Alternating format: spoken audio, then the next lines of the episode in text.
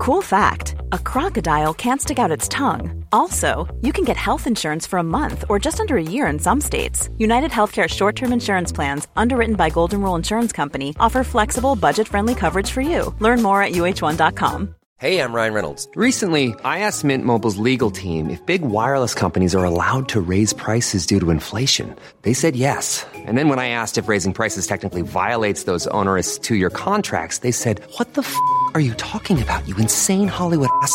So to recap, we're cutting the price of Mint Unlimited from $30 a month to just $15 a month. Give it a try at mintmobile.com slash switch. $45 up front for three months plus taxes and fees. Promo for new customers for limited time. Unlimited more than 40 gigabytes per month. Slows. Full terms at mintmobile.com. Quality sleep is essential for boosting energy, recovery, and well-being. So take your sleep to the next level with Sleep Number. With a Sleep Number smart bed, you can individualize your comfort level and enjoy a better sleep night after night. JD Power ranks Sleep Number number 1 in customer satisfaction with mattresses purchased in-store. And now the Queen Sleep Number C4 smart bed is only $1,599, a saving of $300 only for a limited time. For JD Power 2023 award information, visit jdpower.com/awards. Only at Sleep Number stores or sleepnumber.com. Ignition sequence start. Six, five, four, three, two, one, zero. All engine running. Liftoff. We have a liftoff. 32 minutes past the hour. Liftoff on Apollo 11. Tower cleared. Hi, this is Eleanor, one of the co hosts of Space 3D. Today, my esteemed co host Emily and I will conclude our fabulous interview with John Charles, NASA cardiovascular physiologist. In this episode, we'll get into medical issues of relevance to expedition class space missions, such as going to Mars. We'll also discuss John's perspectives on the tension between medical research, engineering, operations, and even that dreaded NASA budget. We'll conclude with some comments on Skylab and the viability of frozen bodily fluids as far back as Project Gemini. So, without further ado, let's get started. In terms of looking towards exploration class missions and obviously going to Mars eventually, I know that NASA has done a lot of modeling on you know likely scenarios, rare scenarios, and that helps with mission planning for medical contingencies. But just curious, what are the most critical issues which could result in a mission termination? Well, you're not going to terminate a mission to Mars. Okay. You know, once once you're once you're en route, you're en route. You know, after the first uh, day or two or three or small number of days, you don't have the delta V. You don't have the energy to turn around and come home. So if your ticket says Mars when you close the hatch and you fire the engines, you're going to go to Mars. So the goal is not to terminate. The goal is to keep the crew members as healthy as possible before flight, keep them as healthy as possible in flight, provide the, the minimum medical capability for their likely uh, likely problems in flight, and then uh, rely on their uh, resourcefulness and, and the fact that bad things usually don't happen quickly in space. You know the, the concerns about uh, you know burn injuries or fractures or or things like that are the kind of things that, that stimulate discussion with doctors. But then engineers will say, you know, you have to think about how that injury occurred. And if it's because of the pressure vessel failure, then, you know, you've probably got other things to worry about besides your, you know, your dislocated finger. Mm. You probably got to worry about, you know, the entire crew being asphyxiated or exposed to vacuum. And, and your burn injury is probably secondary or tertiary. So the, the kinds of things that the, the doctors are worried about in, in planning for these long duration missions, and I just had this discussion with them you know, recently, is they're worried about medical issues. They're worried about things like sepsis and infections and stuff that are slow developing and do require uh, dedicated attention. But but uh, surgery and you know broken bones and things like that are way down on their list of concerns. They're, they've got more concerns about medical issues and less about surgical and, and physical issues. Hmm, interesting. Are there any? Have there been any changes philosophically in in uh, carrying um, that one of the crew members has to be a, a surgeon or a physician by training? That has not been resolved. It is understood pretty, you know, informally, but pretty, pretty thoroughly that one of the crew members on a Mars mission will be a physician, and probably somebody else will be trained as a physician's assistant. But once you say that, it gets kind of loosey-goosey because you can have, right now we have uh, astronauts who are physician, jet pilot, geologist, concert pianist, gourmet cooks. And so you're probably going to find people that are like that to be astronauts. If you're, you know, we just selected 12 astronauts out of 18,000 applicants for the last, you know, the 2017 class. So out of uh, 18,000, you're going to find people that are pretty well rounded and, and capable of, of uh, exhibiting the skills that you need. So we're probably going to have a fair number of jet pilot, geologist, physicians uh, in the astronaut corps when it comes time to send people to Mars. And it's probably not going to be that hard to find a physician on every mission. The problem is going to be keeping those physicians current medically current because they're not going to be practicing up until the day of launch or even the week before launch or the month before launch or the year before launch, they might be practicing doctors for five years or more before launch. And medical techniques change, medical techniques require practice, so there's going to be a lot of just-in-time training and refresher training and stuff like that to be done on trips to you know trips to Mars, and that's just for the medical aspects. You know, there's also going to be the scientific aspects, the engineering aspects, the operational aspects of the mission. So, just as an aside, I will tell you that every time somebody says how are we going to keep the astronauts occupied on the, on the outbound leg to Mars? I'm thinking, haven't you been paying attention? There's not going to be time enough to do everything they need to do for their training and their certification and their housekeeping and simulations and all that kind of stuff. They're going to wish the trip outbound was longer because there's just so much to do before they get there. Mm. So, you know, the same thing, uh, the same applies though to medical care. Uh, there's going to be just-in-time training and keeping, making very sure that you don't design features of the spacecraft that can injure astronauts. A lot of a lot of planning that goes into all this. It's amazing and how it all comes together. There's also going to have to be a realization that you're embarking on an exploration mission, and this is not the kind of uh, situation where you can go to the doc in the box down the street and, and get your boo boo sutured up. This is this is this mission will involve risk. That's one of the things I say in my public lectures is that this, these missions are going to be riskier than missions uh, than not going on in space flight. Uh, and eventually, the odds are going to catch up with us.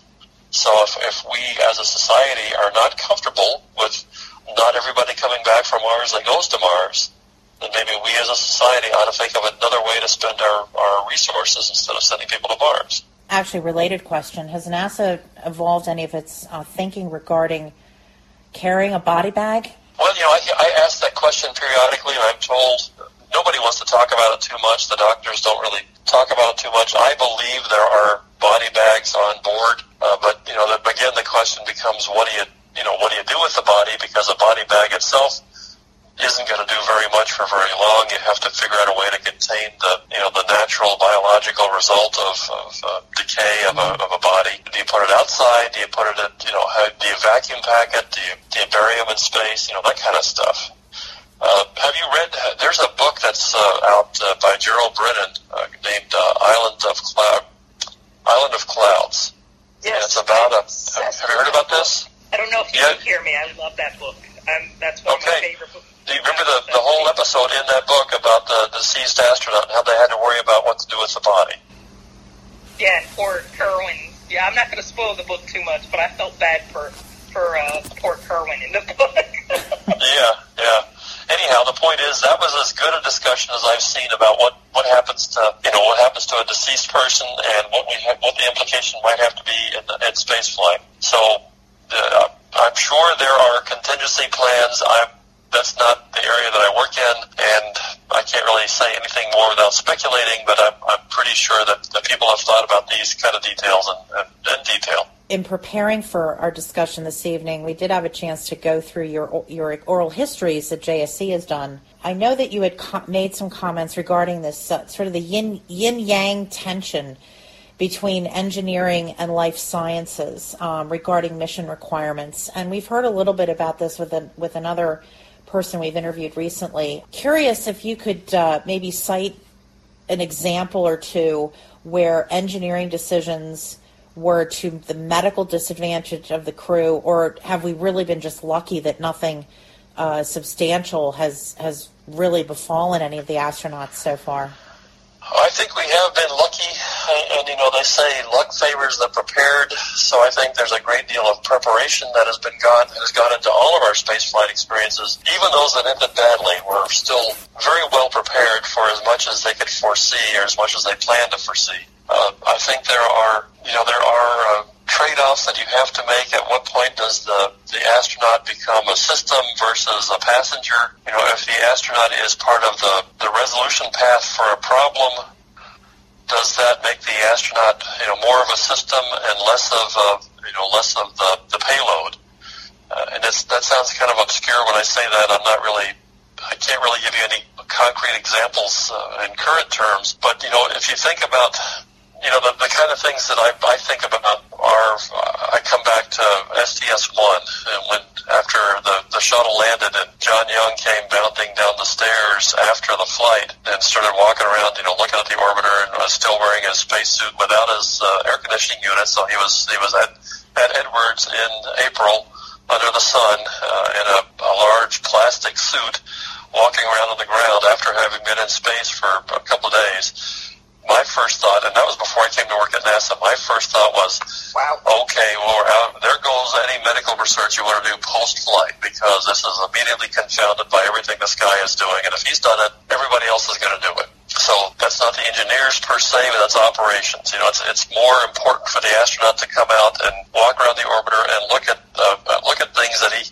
can't influence than it is to maintain uh, the adapted state for analysis by the scientist. And we can we can go back and forth about whether there's that's a valid interpretation, whether there's anything useful to be acquired during post-flight medical data collection. But the, the point is that decision was made early in the space shuttle program, and nobody dared challenge it because who could tell a guy not to go look around a spacecraft after, he just flown back at Mach 25? Who's going to be the curmudgeon that tells you you can't do that. So those are that's just an example, one example of the kind of, of uh, tension I think between operations and research. Uh, it's kind of a you might consider it kind of a, a petty example, but it's it is an example. Other than that, you know there there are. Uh, I remember thinking uh, back when I was in uh, supporting a Spacelab mission in Huntsville. You know there there were situations where the flight director wanted to to do certain things that impacted science, and there are other priorities. Sometimes it was a call from the president that was more important than the data collection. You know, sometimes it was, you know, other engineering things you had to worry about. The engineers always like to say, you know, if we can't get this oxygen problem fixed, then your research is not really relevant anyhow. So, so you have to concede the time and let them go fix their their problems. It's just that kind of thing. I I may have said I may have had something in mind when I said that back at the the interview for the oral history, but apparently I've gotten over it and, and forgiven and forgotten. All right. Well, the last related question um, has to do with uh, any thoughts that you have regarding any. Obviously, NASA is always fighting for every bit of money it can get. How budgetary ups and downs may have resulted in, in losses to uh, medical and life sciences research capabilities, uh, you know, on shuttle, on station, and maybe even beyond. Just curious about your thoughts on that. Well, that is yes, that's a, a that is a constant uh, struggle. Uh, we in the life sciences are a very small budget aspect of the program.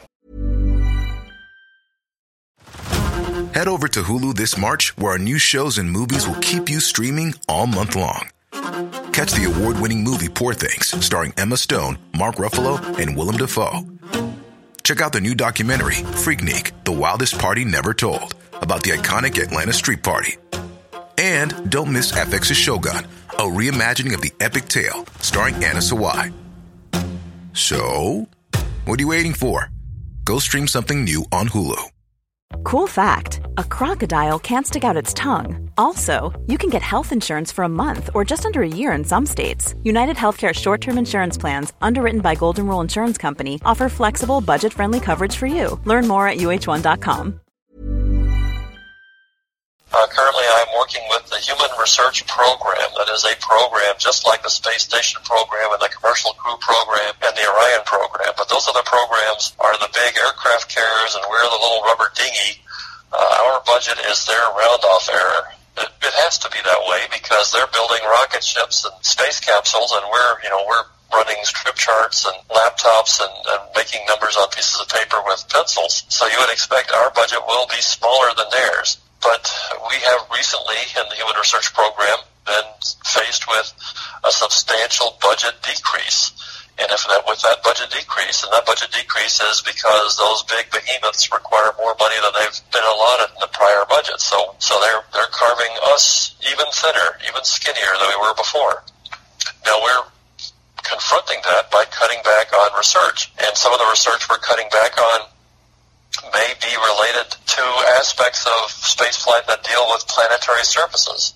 And since our current vision uh, for for spaceflight beyond uh, ISS involves cislunar habitats and might maybe even a Mars flyby, there's no pressing need to do planetary surface related research. You know, things like sensory motor aspects of adaptation to a fractional G level, uh, things like uh, you know. Uh, the contamination from, from dust on a, a lunar or Mars surface, you know, things like that. So we have to we have to to uh, economize wherever we can. And the things that have moved out are those those kinds of things. So we are do, not doing some research that we otherwise might have preferred to do just because there's not an immediate need for it, or there's something else that's going to happen sooner than that. We're also doing research that is uh, that requires the space station because at some point the space station is going to go away, and when it goes away, we don't have any guarantee for another world-class research venue in low Earth orbit so we have to try and wrap up as much of that as we can. So that those are all issues of prioritization, and those prioritizations do then sometimes require budget or, or budget reallocations because of budget cuts that make us do this or not do that as much as we might want to. It, it has always been that way. There have been good years and bad years. Uh, I know uh, most of the time that I've been here, it's it's been either not very good or a little bit better in terms of budget. We've never had all the money we could ever spend, as far as I can recall. But there have been, uh, if you think about it, it, this is actually useful in the sense of, of focusing your thinking on what's really important.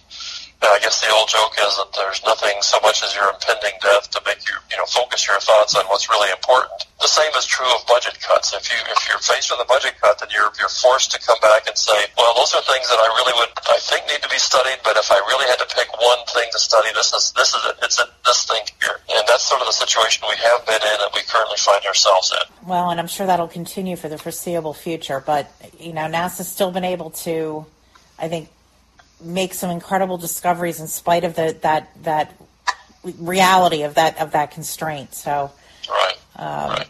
So my, my hats off to the folks folks down there and the other centers. Um, Emily, do you have any any additional questions? I'm trying to think. Uh, as you know, uh, Dr. Charles, um, I'm a big uh, Skylab uh, fanatic. Um, I just wanted to ask you, and obviously this is a big question, so you don't have to uh, go too much into detail. Um, uh, from what I'm aware, of, I, I have a friend of mine who's also a Skylab historian, uh, Dwight Steven uh, Boniecki, who uh, talked to I think uh, Dirk Frimout. Uh, one of, I think I'm saying his name properly. Uh, one of the Belgian astronauts who uh, right, flew on right. the shuttle, and uh, he was saying, I, I believe it was Frimout who said, you know, there was so much data from Skylab, you know, medical data that um, you know they they really couldn't you know process all of this. Uh, how true is that statement? And is there still you know any uh, I don't know how to put this in a, in a in a nice way.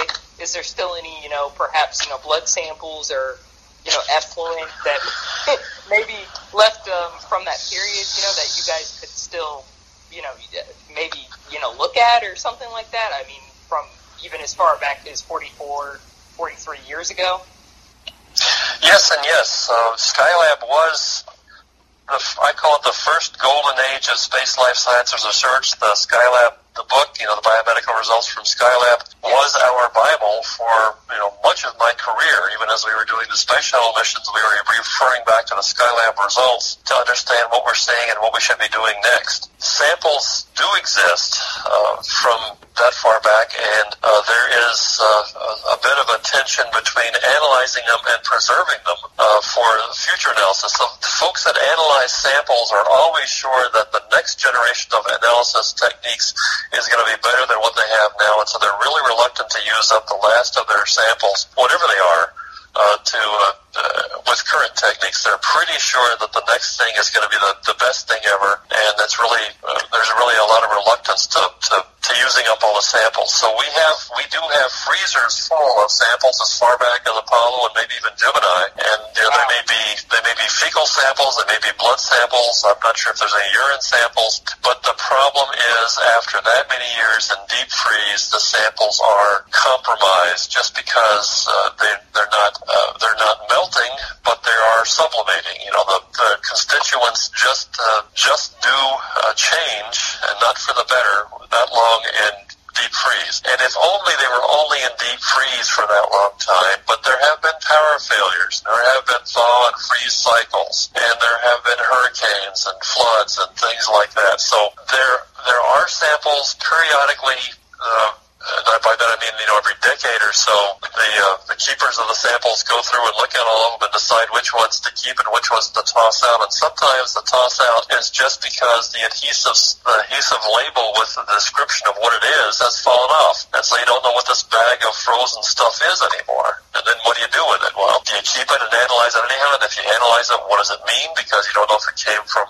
you know what flight under what circumstances, or do you throw it away and thereby throw away some irreplaceable biological specimen. So there, uh, Frimout is correct that there is a great number of samples collected. A lot of those samples have not been, and they've been maintained. You know, the right, uh, the, the analysis has occurred that has been requested and required and justified, and you try not to use the entire sample anytime you make an analysis. Uh, I'm not sure I agree with anything that, that acts like we don't you know, we've we've got stuff we've never bothered to look at because everything we've collected, we've we've had you know purposes for collecting, and that it addressed the uh, the questions that were being asked and that were justified for the, the collection of the sample. And, but we're going to keep doing that. We're going to keep collecting samples. In fact, right now on the space station, we are collecting samples in a program that's called Repository, specifically not to be touched until after the space station program is over, so that the next generation of analysis techniques can can go back and look at it. Some of us I guess I'm not being very subtle about that. Think that this is a silly thing to do. That we're we ought to be analyzing the samples we collect right now and not saving them for some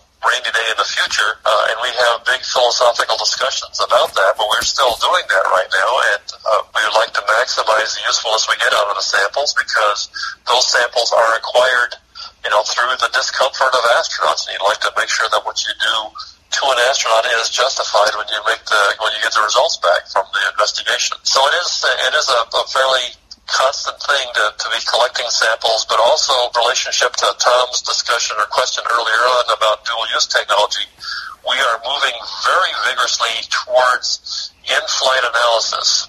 The idea being that you mm. don't bring anything back from Mars because who wants to maintain, you know, frozen blood and urine and fecal samples for a round trip to Mars with all the problems it's going to face, including the possibility of power failures and you know and things like that. Wouldn't it be better just to analyze the samples in flight, you know, in real time, and like we say, convert the, those samples into ones and zeros, and send those back to Earth so they can be analyzed, you know, as long as you want, as much detail as you want. Uh, so we may we might be uh, on the verge of of uh, entering a phase where we analyze the samples in flight and then dispose of them or use them up during the in-flight analysis and don't have to worry about freezers full of samples anymore. Okay. Well, that sounds uh, that sounds awesome. I really appreciate it because I was curious about that myself. I was like, how much did they hold on from that era? Because um, I I could be wrong, and if I am, please correct me. I've talked to people about you know uh, many different manned uh, space programs, and I was you know, I was curious about, you know, what the Soviets were doing around the same time, you know, with the early Salyut uh, space stations. And I was talking to somebody, and they're like, they didn't save anything. And I was like, they didn't save anything because they didn't collect anything. The okay. Russians have not really been big sample collectors. They they would do finger sticks and analyze them in orbit. You know, they would essentially not taking a lot of venous samples and sort of, God forbid, not fecal samples. Uh, they would they would you know they would use a, a European built Reflotron to get basic uh, blood constituents from a finger stick, and that was their, their data collection. The Russians, like I said before, have a different philosophy towards uh, a lot of the, the biomedical research uh, and data that that uh, data a different a different uh, approach than we do. Okay, yeah, that's fascinating to know because uh, yeah I was talking to somebody and I was like, man, what a lost opportunity in a way because they kind of started their space station program uh, really in earnest around the time you know we did. So I'm kind of like, man, they, you know, I, I was like, why didn't they save all the all the data like we did? You know, because we have so much, like a wealth of information. Yeah. Yeah, I really appreciate knowing Different that. Thank- philosophies. Exactly. Thank you so much. That's I've Sure. always wanted to ask you that. Sure, glad to. Yeah. Well, yeah. Well, thank you so much for your time this evening, and you know, we'll definitely. Uh, I'm sure we'll be chatting again. I know that you have a lot of interest in the manned orbiting laboratory, and maybe we can entice you back to uh, to talk about uh, MOL at some point. Anytime. Just you've already you've already got me at, at uh, any invitation you want. Just say when. All right. Well, fantastic. All right. Thank you so much. I always wanted to talk to you because I love your Facebook posts. Um, Well, thank you very much, and likewise, Emily, to to you. It's uh, nice to chat with you, and don't uh, don't be a stranger. If I can answer any more questions, even offline, let me know. All right. Fantastic. Thank you so Thank much. You so much. On behalf of Space 3D, I hope you enjoyed our three part interview with John Charles, NASA cardiovascular physiologist. Stay tuned for additional interviews on medical capabilities in space during upcoming podcasts. On behalf of my co hosts Emily and Tom at Space 3D, this is Eleanor signing off until our next episode.